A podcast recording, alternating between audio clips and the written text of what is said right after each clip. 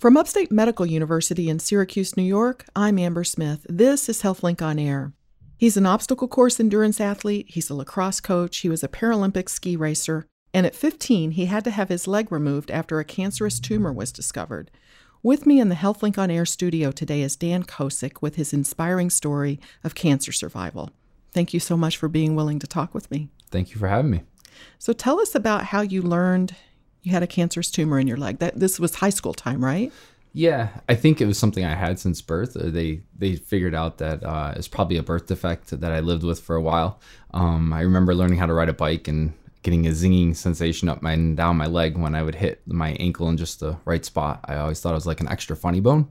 Um, but when I started growing quite a bit and as the young teen, uh, the pain started hanging around a little bit longer and keeping me up at night. So eventually my parents you know, took me to the doctors to get more tests done. And all the initial testing, they couldn't really figure out anything was wrong. And then eventually we had an MRI done and discovered there was some kind of growth on my nerve. And so a biopsy was done. And that biopsy originally um, came back as everything was uh, benign and no cancer. So uh, the initial decision was to leave the tumor in uh, and just sort of deal with the discomfort because there was a potential of a lot of nerve damage if I had the tumor removed. Uh, but a year had passed. I was playing high school football and the pain was getting worse. And I decided that I wanted to have the tumor removed and possibly, you know, go through the consequences of having nerve damage. Uh, the surgery was done up here in Syracuse. We uh, they removed the tumor, and actually there was no nerve damage. But on the flip, the testing came back that there was partial malignancy to the tumor, and that's wow. when everything changed. So, it, in hindsight, it's fortunate you did have it removed. Yes. When you did. Yep. So, now you said up here in Syracuse, we should tell listeners you're from Endicott, which yes. is south of. Yes, the Binghamton okay. area. Yep. All right.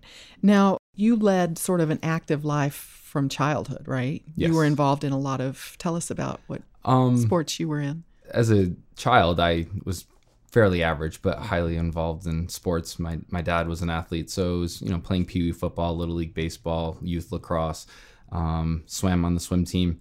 But I was not an exceptional athlete. I didn't, you know, wasn't the star captain or anything on any team. I just enjoyed playing sports, uh, and that's what I enjoyed doing. And when this all sort of started to happen, um, I think my biggest concerns at 15, you don't really have those deep thoughts of cancer and death. You really think about like um, am I going to drive? Am I going to get a girlfriend? Uh, can I play sports? Can I run? Sure. You know, those are the thoughts that I was thinking. And so one of the big thoughts was, can I play sports again? And at that time, I wanted to play lacrosse again because I was in high school and that was a sport that I was enjoying. And I was a goalie before I lost my leg. So I was like, if there was any position I could come back to, I think it would be goalie after having to have my leg amputated because I wasn't going to have to get any kind of super speed up and down the field. I just had to be able to maneuver in the crease.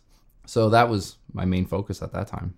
So how do you, do you remember how your parents absorbed the news? How how did they deal with this? Oh man, I, I think about this quite a bit because I'm a, a father now, and I honestly don't ever really remember them losing it. You know, like and they were always strong around me.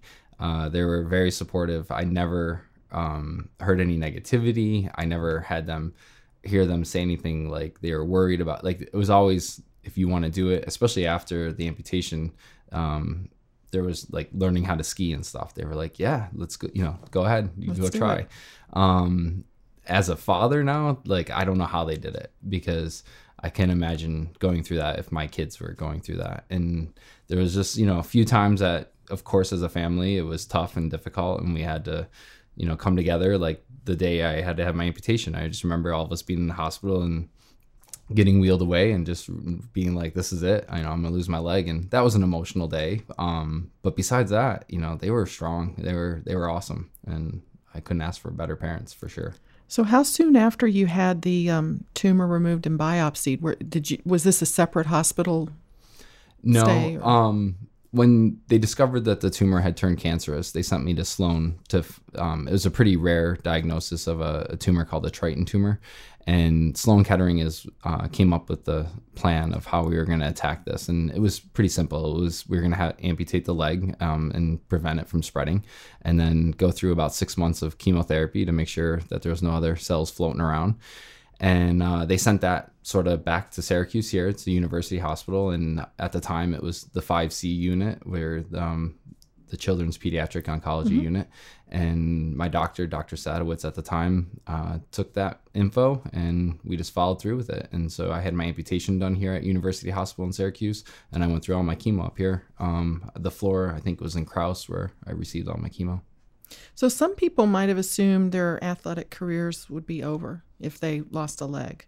But you were pretty adamant that athletics was part of who you are. And it sounds like you had supportive parents also. You went back to swimming, lacrosse, skiing, um, things.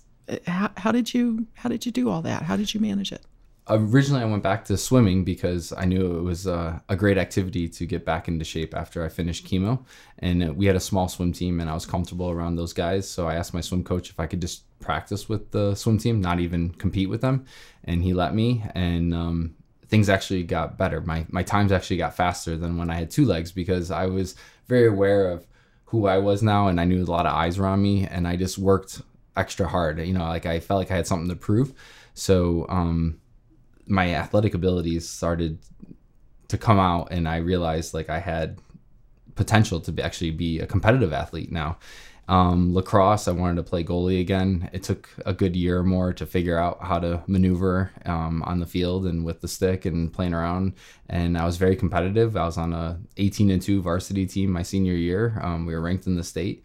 And in the meantime, I found out about an adaptive ski program at Greek Peak down the road and went there to learn how to ski and absolutely fell in love with skiing and people there uh, the ski racers that i call them the 10-toed freaks. Um, they they saw that i had a passion for skiing and they said that there was actually disabled ski racing.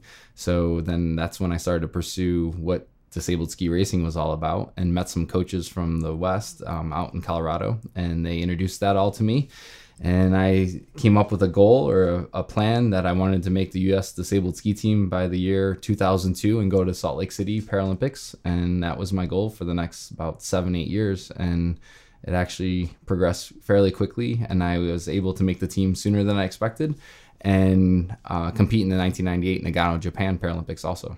Wow, well, neat. That's exciting. Did you find it difficult or did you have help um, choosing a prosthetic that would work with an active, a super active lifestyle? Yeah, I had a physical therapist who was also an amputee down near where I lived, and she had a passion to really want to help me out and not just help me out, but she wanted to learn more about. So if there's others that came along that had this kind of desire to learn how to run and everything else, so she actually found a physical therapist down towards the city that was helping amputees run at that time. There wasn't really anybody in my area that could help me get to the level I wanted to. So she would actually drive me down to the city and we would go together and meet with another physical therapist. And when I was down there, I met with a prosthetist um, that was working with the amputees and he was making adjustments to legs and he was looking at my leg and there was nothing wrong with my leg but there was things that people up here just really wouldn't understand. So eventually I decided I was going to get my legs made down near the city in Long Island because they had just more knowledge and more experience with working with young athletic people. And I've been there now for 25 years. This is Upstate's HealthLink on Air. I'm your host, Amber Smith, and I'm talking with Dan Kosick, a childhood survivor of a cancerous bone tumor who's gone on to multiple athletic achievements. Um, now, you're a longtime lacrosse coach now. You right? You evolved yeah. from playing to now coaching. Um, I had the passion of playing and uh, just I stuck with it, and I ended up coaching boys for a while just because I enjoyed being around the sport. Um, never really comp- uh, coached at a high level. It was mostly uh, middle school or JV level. Uh, and then eventually my daughter became old enough to start playing and uh, they needed some help in the youth program so i decided to transition from boys lacrosse to girls lacrosse about five years ago to help with the youth program and girls down where i live is uh, is that a career that you dreamed of in childhood that you wanted to grow up and become a coach? Or no, it's it's definitely just a hobby on the side that I enjoy doing. Um, I'm a school social worker in a middle school, so it, I have the flexibility to be able to, um, you know, have that schedule of school when I can leave school at the end of the day and go help the kids after school. Well, we plan to include a link on the healthlinkonair.org website, um, but I want to ask you about the video advertisement for Merrell that's out there that's just beautiful um, video photography that was put together. It's called I Train So I Can. So, mm-hmm. you know, people, if they Google that, I train so I can, and Merrell, M E R R E L L, they should be able to find it. Um, but it was just stunning. And I wanted to talk to you about how that came about. Well, Merrell's a phenomenal company that um, wants to get people outside. And I was in obstacle course racing pretty hardcore at the time, doing uh, multiple events, you know, throughout the year. And Merrell was a company that was directly involved at the time with an organization called Tough Mudder, and they were they saw my participation and supported me with some product and stuff like that for a while while I was participating in Tough Mudder events. And I eventually called them to say thank you, but also let them know that I was sort of changing my focus last year and I wasn't going to be competing at the same level because I was going to go climb a mountain in Ecuador with a bunch of amputees. And I was sort of thinking that was going to be the end of our relationship. And they were like, this is amazing. This is exactly what Merrell's about is getting people outside, especially people that don't normally you would think to be outside. Um, so that's when they said, can we follow who you are and what you're doing in your training and then create some kind of video uh, that goes along with it and hopefully have a successful climb at the end with uh, reaching a 20,000 uh, 20, foot summit on a volcano called Cotopaxi in Ecuador. Wow. And that's where the video came from. Wow. So they were with you along the way yes. for a lot of that. Yes. What is your fitness regimen like? You were training for that specifically, but you probably you probably have a fitness regimen just in general, right? Yeah, I um, I, I'm I like to spread it out. Um, I swim three days a week. I, I love swimming still. Uh, I run twice a week. I do specific obstacle course training, which focuses on like grip training and that kind of stuff, at least once a week, and then strength and endurance training another two, three days a week. So some days I actually work out twice a day, um, sometimes before work and after work, and then other days, you know, it's a, a lighter sort of training day. But I feel like it's a part of who I am, and if it's not there, I I don't feel the same. So some days it almost feels like I just need it just to wake up. Now, since you were found to have um, cancer as a teenager, you continue to be followed every year medically to uh, by an oncologist, right? Yes. Um, do you ever? I mean, do you? How do you deal with? I don't know the the lingering worry, or do you have worry that the cancer might come back? I don't really think about it a lot. Um, I have had some injuries, and now that I'm getting older, um, due to my athletics, and once in a while I wonder if this is related or anything to something. But uh, usually, we quickly realize like this is you know just a typical injury that's associated with the activities I'm doing. But um, I don't really think about it too much until I come up here because uh, most of the doctors I've talked to would say if I was to get cancer again, it would probably have nothing to do with the cancer that I had in the past. Now that I'm 26 years cancer free, um, the bigger concerns that I have right now are what are the long term side effects on my heart and other parts of my body because of the chemo that I was on after um, the amputation and being so young on that chemo. But you lead, it sounds like, a very healthy lifestyle to help maybe counteract some yes, of that risk. Yes, it, it, helps motivate me also between having my own children that I want to be an active father with and knowing that I had this history. Um, it really does help keep me going too through my activities. Do you feel like an inspiration? Because you look at that Merrell advertisement and it's so inspiring. I hear that a lot, and and uh, and it's hard. I, it's taken a while to embrace that, but I, I have, and I like to just respond usually with saying it motivates me knowing that I'm inspiring to others. You know, I, I think a lot of people cut themselves short. I think if other people were in my shoes, they, you know, especially at 15, they would continue on and do the things that they love to do um, and not just quit.